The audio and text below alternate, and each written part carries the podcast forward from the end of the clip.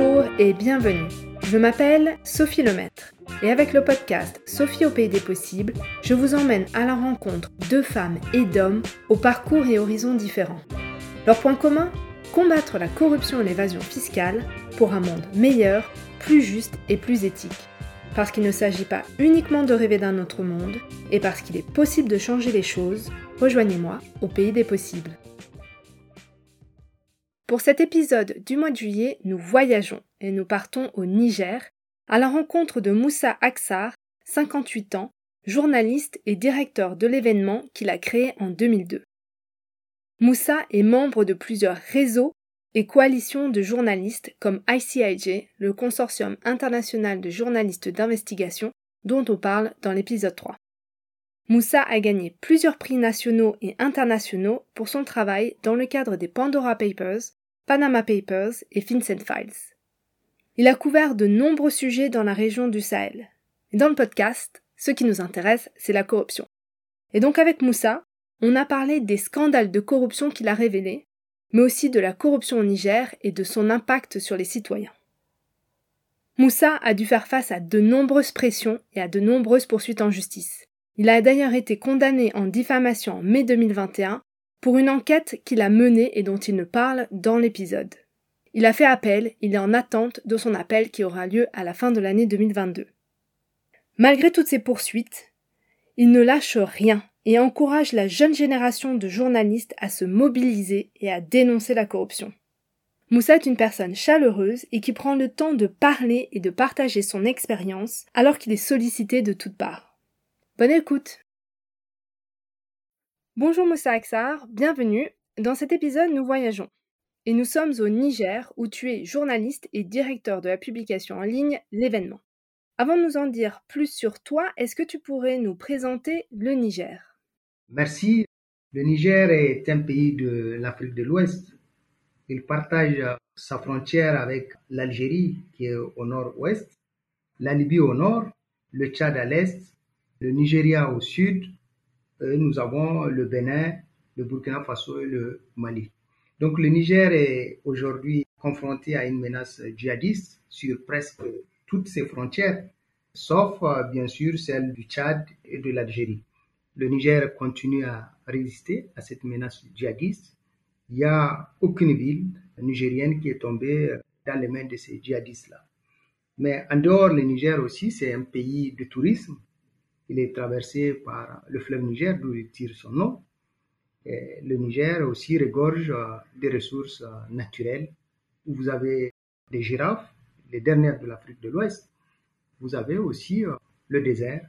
La moitié du Niger est désertique, beau désert. Mais le Niger regorge aussi des ressources comme l'uranium, le pétrole, le charbon et beaucoup d'autres. Alors tout à l'heure, je le disais, tu es journaliste. Qu'est-ce qui t'a poussé à devenir journaliste et est-ce que c'était une vocation? Non, je ne suis pas journaliste de formation. Au départ, vu ce qui se passe dans mon pays, surtout l'injustice que je côtoyais depuis mon jeune âge, j'avais souhaité être magistrat pour rendre justice. Chemin faisant, j'étais inscrit à la faculté de droit mais je n'ai pas pu continuer mes études parce que je suis fils de paysan et j'avais pas de ressources pour continuer ces études-là.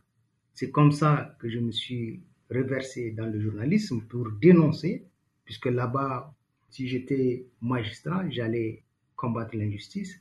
C'est une autre façon, donc j'ai embrassé la carrière de journaliste. J'étais passé d'abord par la radio, je présentais des éditions, je faisais aussi la revue de presse, je faisais des reportages de terrain, tout ce qui est chien écrasé. Ensuite, euh, nous avons avec quelques confrères venus d'horizons divers créé euh, l'événement qui a toute une histoire. Justement, est-ce que tu peux nous parler de l'histoire et de la création de l'événement? L'événement a été créé en 2003. Nous étions tous au départ des journalistes dans des organes de presse deux fois, nous avons constaté que les patrons de presse ne veulent pas qu'on traite tous les sujets, surtout ceux qui donnent des annonces. Alors nous nous sommes dit que donc nous ne sommes pas indépendants, puisque les annonceurs sont de mèche avec les patrons de presse. Ils ne veulent pas qu'on traite certains sujets. Par exemple, si je vous donne un exemple, les responsables de téléphonie euh, cellulaire ou sur les responsables de compagnies de transport. Au niveau des radios, nous n'avons pas la latitude, même si un bus fait un accident, de traiter ce sujet en toute impartialité. Donc à partir de là, nous nous sommes dit qu'il nous faut un organe de presse indépendant qui puisse dénoncer tous les travers de la société. Et nous nous sommes retrouvés avec un groupe de journalistes, une dizaine au départ, et chacun a mis la main dans la poche pour payer la première édition du journal. Et c'est comme ça qu'a été créé l'événement. Donc, il était d'abord un organe mensuel. Nous n'avons pas de siège, nous n'avons pas d'ordinateur, c'est à la main que nous écrivons. Nous avons loué même un ordinateur et un agent de saisie que nous payons chaque semaine, chaque mois pour pouvoir nous faire euh, la saisie. C'est à la main, c'était sous un arbre que nous avons commencé à traiter ces sujets pour créer l'événement. Et alors, depuis, l'événement est en ligne. Comment est-ce que vous êtes passé d'une version papier à une version en ligne? D'abord, nous étions mensuels. Chemin faisant, nous avons traité beaucoup de sujets qui ont trait à l'actualité au Niger, même au-delà. Nous avons beaucoup travaillé sur la corruption, nous avons beaucoup travaillé sur les trafics d'êtres humains. Nous avons beaucoup aussi travaillé sur les trafics de drogue et les trafics de tout genre. Alors nous sommes devenus une référence. Et c'est comme ça que nous avons eu des pressions. D'abord des pressions judiciaires. Nous avons eu beaucoup de procès parce que nous empêchons certaines personnalités de faire ce qu'elles veulent dans le pays. Il y a eu des pressions économiques, ensuite des pressions judiciaires, et nous avons vu qu'il nous serait très difficile de continuer la version papier. C'est comme ça que des partenaires nous a soutenus en créant un site sur lequel nous pouvons faire convenablement notre travail. Donc nous sommes affiliés à beaucoup d'organisations de défense des journalistes, mais aussi des journalistes d'investigation. Donc c'est ce qui fait que nous sommes devenus une référence au Sahel. Justement, comme tu parles de ces euh, coalitions et de ces réseaux de journalistes, j'ai vu que tu étais membre de ICIJ, donc le Consortium international des journalistes d'investigation. On a d'ailleurs un épisode euh, avec euh, Will Fitzgibbon qui nous présente le consortium. J'ai vu aussi que tu étais membre de la CENOZO, donc c'est la cellule Norbert Zongo pour le journalisme d'investigation en Afrique de l'Ouest. Qu'est-ce que cette collaboration de journalistes à travers l'Afrique, mais aussi le monde, t'a apporté? Et comment ce travail collaboratif peut-il t'aider? Absolument. Comme vous savez, au Niger ou pratiquement dans les pays sahéliens, les journalistes sont isolés. Ils sont isolés et chaque fois quand ils ont des soucis avec la justice ou avec les autorités, et c'est plus facile pour ces autorités de les atteindre. C'est pour cela que c'est là où ces réseaux sont importants. Toutes les campagnes que nous avons effectuées avec ICIJ, notamment les Panama Papers, les Swiss Leaks, les West Africa Leaks, les Pandora ou les FinCEN Files, donc nous avons eu accès à des documents confidentiels, mais aussi nous avons eu des parapluies qui étaient composés d'avocats chevronnés qui nous sont soutenus pour que nous puissions faire notre travail. Mais au-delà ces réseaux-là nous servent beaucoup quand nous avons des difficultés et cette collaboration avec les réseaux ouest-africains et les réseaux qui sont outre-Atlantique nous permet d'avoir, à chaque fois que nous avons des soucis avec les autorités, surtout les autorités africaines où la démocratie est en construction, ces réseaux-là nous viennent en appui, qui pour payer un avocat, qui pour nous soutenir moralement et aussi matériellement pour que nous puissions continuer à faire notre travail. Alors tu as travaillé sur de nombreux sujets. Il me semble que tu as notamment fait un reportage euh, du côté du lac du Tchad. Est-ce que tu pourrais nous en dire plus? J'ai fait des reportages de terrain dans la zone des trois frontières et dans le bassin du lac Tchad où sévit euh, la secte Boko Haram. Euh, sur le terrain, j'ai constaté les conditions de vie des soldats nigériens qui sont engagés sur ce théâtre d'opération suite à ce reportage, j'ai initié un téléthon qui a permis euh, de lever des fonds pour venir en aide à ces soldats-là, mais aussi à leurs familles. Donc c'est environ plus de 2 milliards de francs CFA qui ont été levés au soutien à ces soldats-là, chose inédite dans cette partie euh, de l'Afrique. Dans la zone aussi des trois frontières, quand j'ai fait un reportage avec la cellule Norbert Zongo pour le journaliste d'investigation, j'ai constaté que en interrogeant les personnes, les paysans, les gens qui sont démunis dans cette partie-là, j'ai constaté que la plupart des personnes interrogées ne parlent pas beaucoup de la pauvreté, mais ils parlent de l'injustice. C'est pour cela, tant qu'il n'y aura pas une bonne gouvernance, tant qu'il n'y aura pas une justice équitable, il y aura toujours, quels qu'en soient les moyens que les partenaires du Niger et l'État du Niger va mettre, ou les pays du Sahel, tant qu'ils ne luttent pas contre l'injustice, on aura toujours des groupes armés qui vont se soulever contre ces États-là. Donc la justice est la clé de tout problème sécuritaire dans cette partie des zones de trois frontières. Comment es-tu tombé, si je puis dire, dans le bain de la lutte contre la corruption? Qu'est-ce qui t'a amené à t'intéresser et à enquêter sur la corruption au Niger? Je le disais au départ, je voulais être magistrat, c'est parce que j'ai constaté que aujourd'hui la corruption a miné tous les secteurs au Niger. Aujourd'hui, on récolte les conséquences, même l'insécurité que nous vivons est en grande partie due à la corruption qui sévit dans presque tous les pays du Sahel. Donc, j'ai commencé par la petite corruption des agents de l'État. J'ai fait des enquêtes locales avant que le consortium ait pu regarder ce travail que j'ai effectué localement et me confier des dossiers majeurs d'investigation. Donc, j'ai travaillé sur les permis miniers ici au, au Niger. J'ai aussi travaillé sur la corruption dans le domaine éducatif, dans le domaine des transports, mais aussi dans des domaines aussi sensibles que celui du ministère de la Défense. Et est-ce qu'il y a une enquête en particulier que tu as réalisée qui t'a marqué? Celle qui m'a beaucoup marqué, c'est celle du ministère de la Défense. Comme vous le savez, le Niger traverse une crise sécuritaire majeure. C'est en ce moment que certaines personnalités, officiers de l'armée et commerçants se sont arrangés pour gruger le budget alloué à la défense, environ 11 milliards de francs CFA. Donc plusieurs millions d'euros qui se sont évaporés au lieu que ces ressources-là soient affectées aux hommes euh, qui sont sur euh, les terrains pour qu'ils aient un matériel conséquent leur permettant de mener à bien les opérations militaires. J'ai eu accès à ces documents confidentiels. J'ai eu accès aussi à la base de données du FinCEN qui est le gendarme américain de lutte contre les flux financiers illicites, j'ai pu accéder aussi à des sources crédibles au sein du ministère de la Défense, au sein de l'armée.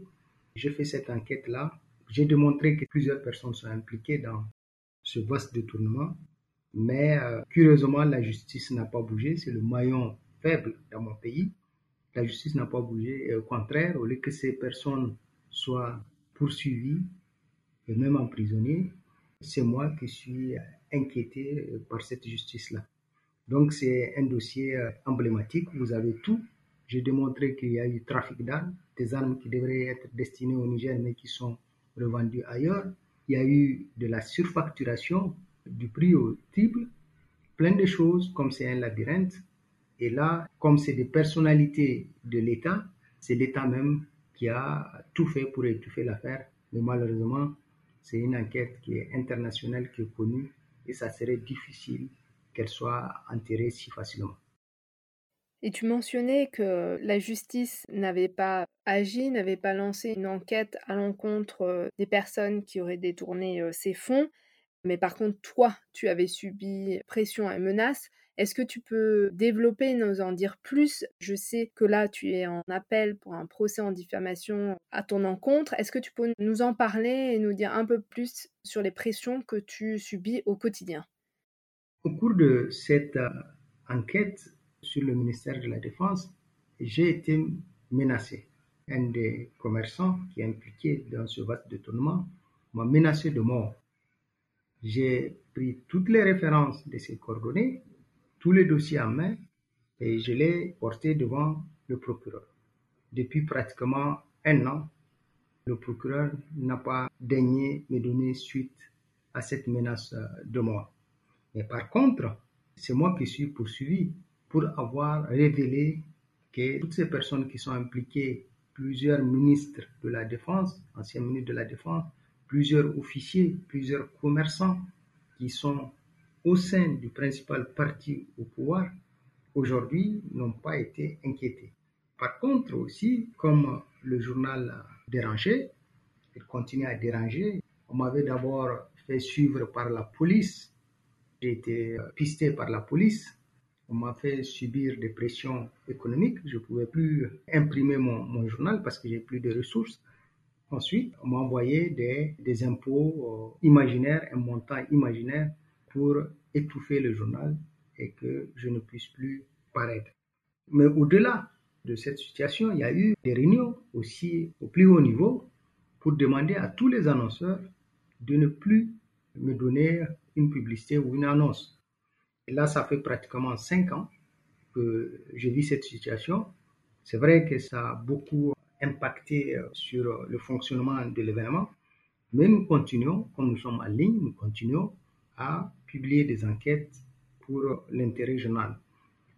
À part ces pressions économiques, il y a aussi des pressions judiciaires.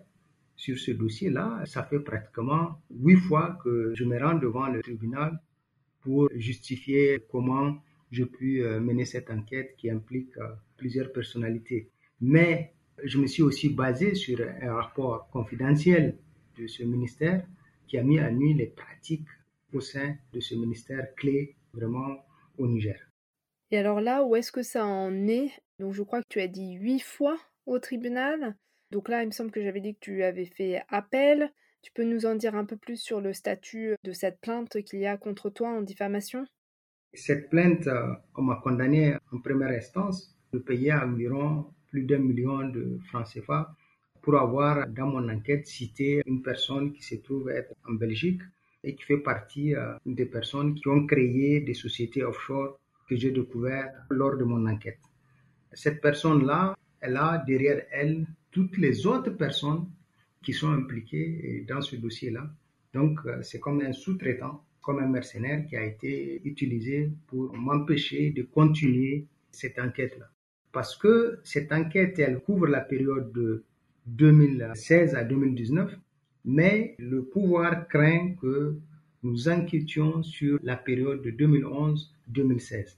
Donc il y a beaucoup de choses à découvrir. Je le disais tout à l'heure en introduction que c'est un labyrinthe où on peut trouver euh, beaucoup de choses. Ce sont des milliards qui ont été dilapidés au sein de ce ministère de la Défense au moment où plusieurs soldats nigériens ont trouvé la mort des centaines sur les différents théâtres d'opérations intérieures.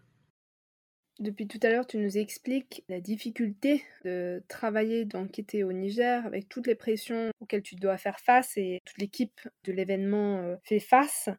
Dans cet environnement hostile avec aussi une forte euh, corruption, comment arrives-tu à travailler? Quelles sont tes techniques pour enquêter et continuer à dévoiler les pratiques illicites qui ont cours au Niger?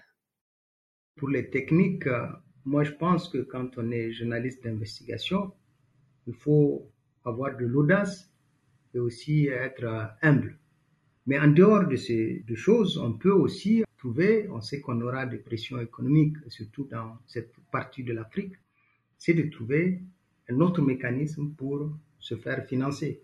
Moi, j'ai imaginé tant fils de paysan, avec les fruits de ce que je cultive de la ferme, je peux subvenir à mes besoins sans faire appel à des ressources de l'État. C'est comme ça que j'arrive à survivre et à faire vivre aussi ma rédaction en faisant de l'embouche bovine, en faisant de la culture, en faisant beaucoup de choses à côté, surtout le travail de la terre, pour pouvoir joindre les deux bouts. Parce que quand on dérange au plus haut sommet de l'État, il faut s'attendre aussi à des représailles. Donc, imaginez, anticiper sur les différentes pressions économiques surtout pour pouvoir trouver un mécanisme et empêcher à ce que l'État vous fasse mal. C'est original, créatif, inventif, je dois dire, mais en tout cas une solution qui semble fonctionner, qui permet à ce que l'événement soit toujours en ligne et que tu puisses continuer ton travail. Je voulais revenir sur la corruption au Niger. On a commencé un petit peu à en parler, mais je serais assez intéressée de savoir à quoi ressemble la corruption au Niger. Est-ce que tu peux nous décrire les différentes formes de corruption? Est-ce que c'est une corruption qu'on retrouve à tous les niveaux? Et comment elle se déroule? Dans les années 80 jusqu'en 1987, le Niger est cité un exemple parce que il avait à sa tête un chef d'État qui luttait contre la corruption et qui est connu pour être un des meilleurs chefs d'État que le Niger ait connu.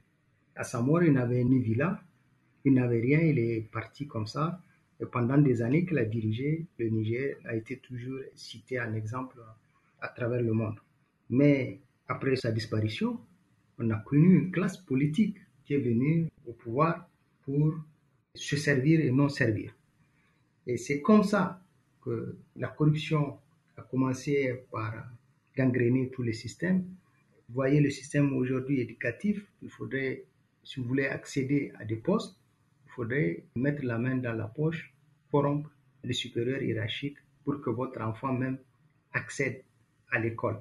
On est arrivé où même les diplômes sont achetés pour euh, être recrutés dans la douane la douane en Afrique, ce sont des agents qui sont les plus riches du fait de la corruption. Vous voyez, pour accéder à la douane, au concours d'accès à la douane, il faut corrompre les supérieurs, même dans l'armée, même dans les services de santé. Donc, c'est tous les secteurs qui sont gangrénés par la corruption. De telle sorte que même la justice, elle est gangrénée par la corruption. On s'est retrouvé avec toute la société aujourd'hui. C'est toute la société depuis pratiquement 20 ans tous les pans de la société qui sont atteints par la corruption. Au lieu que ce soit le, haut qui donne l'exemple, c'est le haut qui est le plus corrompu et c'est descendu jusqu'aux manœuvres, jusqu'au tablier à côté. De toute sorte qu'aujourd'hui, eh, tant que vous ne donnez pas l'argent, vous ne pouvez pas accéder à certaines choses euh, au Niger et c'est un peu partout euh, dans cette sous-région. Donc il faudrait qu'on ait des dirigeants qui sont soucieux de la lutte contre la corruption qui ont une volonté politique affichée pour combattre la corruption. La corruption, elle a miné tous nos États et aujourd'hui, on récolte les conséquences avec la mauvaise gouvernance. C'est ce qui a ouvert la porte au terrorisme qu'on connaît aujourd'hui dans cette partie de l'Afrique. Quels exemples concrets tu vois de l'impact de la corruption au Niger pour la population? Pour avoir travaillé sur le dossier sur euh, les faux médicaments, il se trouve que, pour citer cet exemple-là, que pour importer des médicaments, les faussaires ont trouvé l'ingénieuse idée de corrompre les pharmaciens, parce que c'est eux qui sont seuls habilités à importer des médicaments de qualité. Ils les corrompent. Ces derniers donnent une autorisation moyennant de l'argent et ils vont dans des pays comme en Inde ou dans d'autres pays pour importer de faux médicaments et les introduire dans les pays sahéliens et surtout au Niger. Donc, au niveau du couloir de passage de la douane, ces mêmes faussaires corrompent les douaniers. Et c'est ainsi de suite, ils corrompent tout le mécanisme mis en place par l'État pour que ces faux médicaments se retrouvent sur les marchés. Et vous avez dans les marchés ouest africains beaucoup, beaucoup de faux médicaments qui circulent et qui détruisent la santé des populations. Voilà un exemple de corruption qui impacte sur la santé des populations. C'est comme dans le secteur de l'enseignement. Aujourd'hui, vous avez des gens qui n'ont pas la qualité d'enseignants, mais qui enseignent. Vous avez aujourd'hui des enfants aussi qui sont dans des écoles où les parents payent les enseignants pour que leurs enfants aient des bonnes notes ou bien puissent avoir le diplôme nécessaire. Donc c'est tout un mécanisme qui a été mis en place par le corrupteur et même le corrompu. Et ça, ça impacte sur la société. Merci beaucoup pour ces deux exemples parce qu'on voit bien à quel point la corruption impacte la vie quotidienne et gangrène euh, le pays et le fonctionnement du pays. Ça m'amène à la question suivante entre euh, cette corruption qui est systématique, les pressions que tu subis personnellement, que ton équipe subit et aussi euh, le journal. Comment peux-tu rester combatif, enthousiaste et positif et comment tu fais pour continuer à travailler dans cet environnement qui semble peut-être déprimant En embrassant ce métier de journaliste, surtout quand vous faites l'investigation, vous dites que vous rentrez euh, dans un labyrinthe. Vous ne savez pas ce qui va vous arriver, vous ne savez pas ce que vous allez trouver au bout. Donc vous dites que vous êtes là pour l'intérêt général. Donc vous vous armez de courage et d'humilité. Vous dites que vous êtes là pour essayer d'apporter la petite pierre et faire changer les choses. Donc c'est ce que tous les journalistes, tous ceux qui sont dans les mêmes réseaux que moi, nous travaillons pour qu'il y ait des petits pas en avant pour qu'on puisse euh, essayer de faire euh, changer les choses. Nous avons d'autres jeunes journalistes, comme je l'ai dit chaque fois, nous sommes presque à la porte. Donc, c'est de donner des bons exemples à d'autres journalistes aussi qui sont courageux, de jeunes journalistes, pour qu'ils suivent nos pas et qu'au fil du temps, qu'on puisse petit à petit amener les gens à comprendre les méfaits de la corruption dans nos pays et qu'on puisse faire changer les choses. Il y a des bonnes personnes, il y a des personnes de valeur dans tous les secteurs et je pense que c'est en se donnant la main, essayer de changer les choses, qu'on puisse aller de l'avant. Voilà ce qui nous motive à ne pas baisser les bras parce que la corruption, elle amène plein de choses. Un autre exemple que je voulais donner tout à l'heure, c'est sur la migration. Surtout, vous avez des chasseurs de migrants vous avez tout un réseau qui tourne autour de la migration, de celui qui recrute, de celui qui héberge, de celui qui transporte. Donc, s'il n'y avait pas de corruption, peut-être on n'aura pas assez de migrants sur les côtes qui partent mourir. Tu parlais des jeunes journalistes pour les soutenir, les motiver à travailler sur ces sujets-là. De manière générale, quel message aurais-tu pour la jeunesse pour qu'elle s'engage dans la lutte contre la corruption? Aux jeunes journalistes, chaque fois, je leur dis, euh, il vous faut euh, de l'audace, l'humilité et aussi affronter les corrupteurs et les corrompus pour que demain nos États soient viables.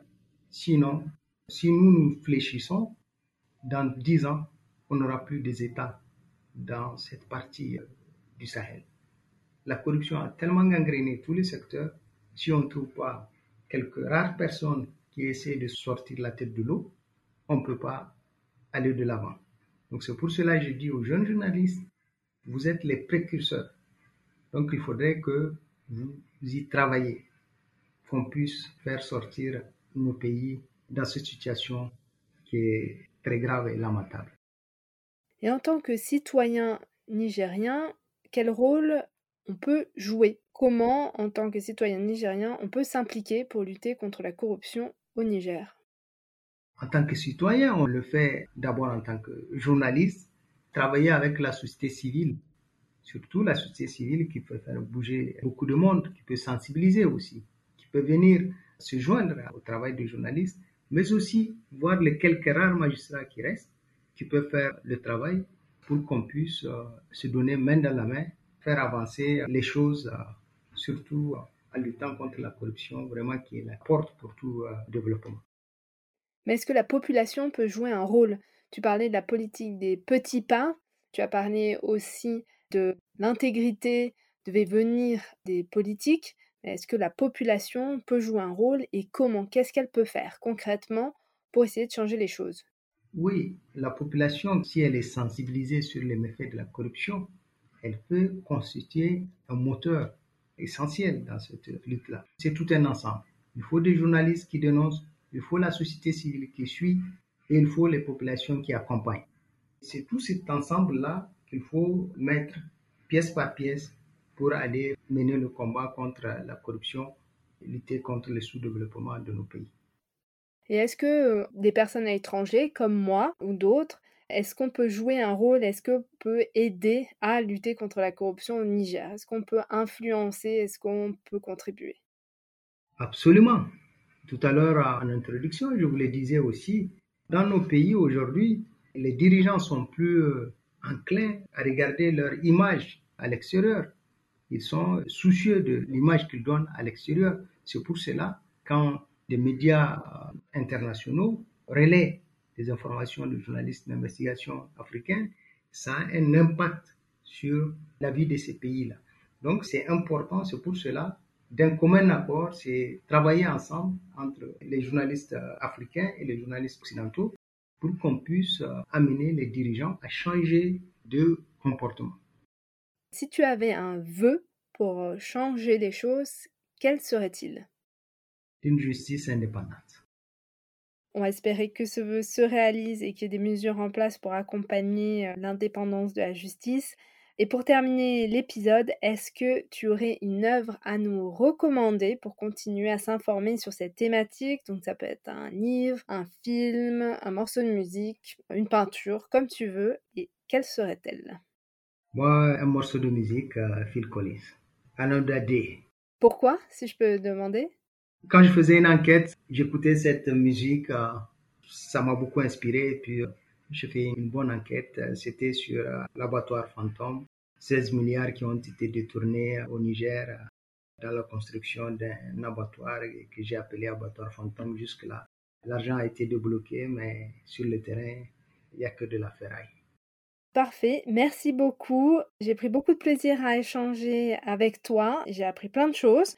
J'espère que celles et ceux qui nous écoutent apprécieront aussi l'épisode. Je te souhaite le meilleur. J'ai hâte de lire tes prochaines enquêtes. Et a priori, il y a encore pas mal de boulot.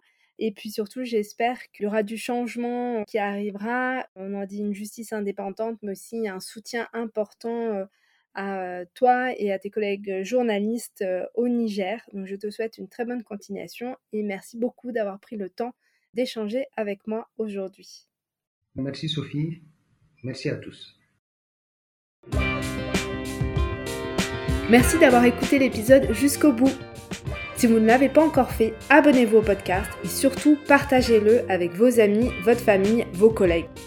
Et si vous pouviez me laisser un avis 5 étoiles, que ce soit sur Apple Podcast ou sur Spotify, cela permettra à d'autres de découvrir le podcast et de nous rejoindre au pays des possibles.